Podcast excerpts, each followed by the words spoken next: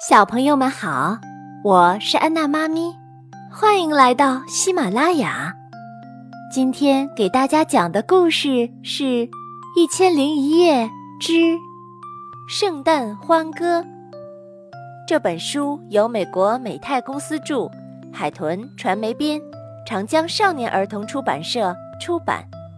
在一个大雪纷飞的圣诞节，著名歌唱家艾丹在盖德剧院里演唱圣诞颂歌，一曲唱完，艾丹接过热烈的观众献上的鲜花，向大家飞吻致意。可当幕布一合上，艾丹就生气地把鲜花扔到一边，自言自语地说：“每年都要唱这些圣诞颂歌，我真是受够了。”说着，他走到后台的桌旁，看着空空的桌子，生气地喊道：“凯瑟琳，我的点心在哪儿？”凯瑟琳是艾丹最好的朋友，也是剧院的服装设计师。现在她正在和魔术师弗雷德一起装饰圣诞树。艾丹的声音把大家吓了一跳。听到她的责问，凯瑟琳说：“我的工作是服装设计，而不是送点心。我给你送点心，只是因为你是我的朋友呀。”艾丹却毫不领情，他生气地说：“舞台剧很快就要上演了，这个圣诞节你们谁也不许放假。”“艾丹，你不能这样做。”凯瑟琳劝艾丹。“为什么不能？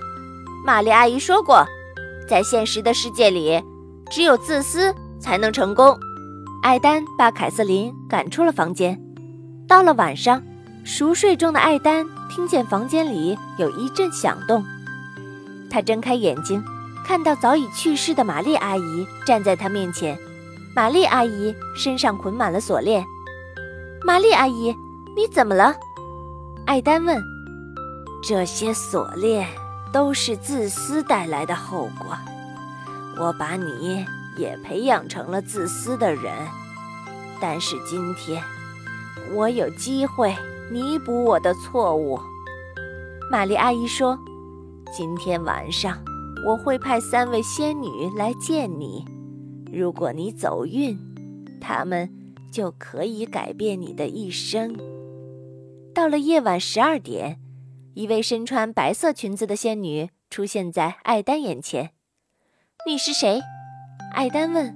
“我是昨日圣诞仙女。”仙女笑着回答：“我来带你去看看你童年的圣诞节。”说完，昨日圣诞仙女拉着艾丹回到了过去。玛丽阿姨不让小艾丹去凯瑟琳家过圣诞节，她告诉小艾丹：“想要成功，就要自私地用尽1分1秒。”可小艾丹还是偷偷地跑去了凯瑟琳家。小凯瑟琳送给小艾丹一个雪球音乐盒。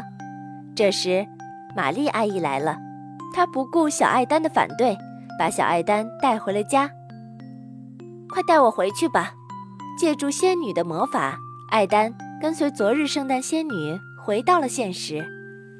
艾丹对昨日圣诞仙女说：“玛丽阿姨说得对，从那以后，我专注学习弹钢琴，后来我就成功了。”说完，艾丹继续睡觉。昨日圣诞仙女摇摇头，失望地离开了。到了半夜1点，艾丹被一位穿着绿色裙子的胖仙女叫醒了。“我是今日圣诞仙女。”她一边说，一边用魔法棒在空中画了一个绿色的光圈，带着艾丹钻了进去。他们来到了盖德剧院。只见杂技演员莫里斯一边将手中的番茄扔向艾丹的海报，一边说：“哼，让你叫我们圣诞节上班。”大家都笑起来。这时，凯瑟琳也拿起一个番茄，朝艾丹的海报扔去。“我要马上离开这儿！”艾丹气极了，对今日圣诞仙女大叫。于是，仙女把她带到了一栋破旧的楼房前。这时门开了，一群小朋友跑了出来，原来这是一个孤儿院。艾丹姐姐今天有事，下次她一定会来给你们唱歌的。凯瑟琳对小朋友们说道。艾丹听见了，心里很不是滋味。今日圣诞仙女把艾丹带回了卧室。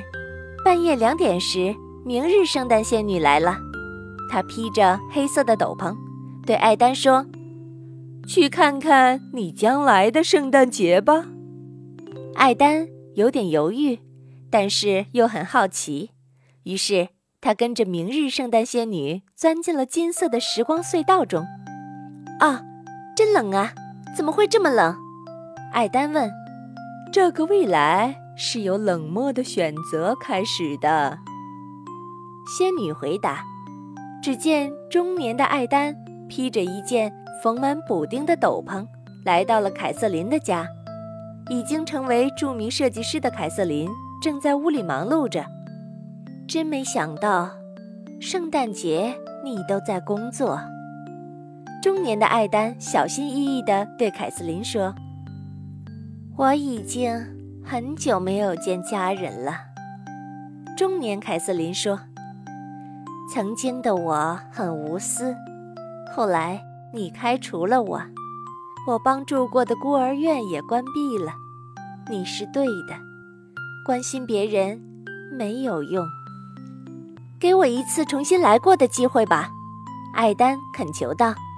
此时，艾丹突然惊醒了，太阳出来了，新的一天已经开始了。还好一切都还没有发生。艾丹准备了许多的礼物，赶去了剧院。艾丹向大家道歉，并送给每一个人一份礼物。艾丹对凯瑟琳说：我们一起去看看那些小朋友吧。艾丹拉着凯瑟琳去了孤儿院，为孩子们唱起了圣诞颂歌。凯瑟琳很感动，她和艾丹一起度过了一个美好的圣诞节。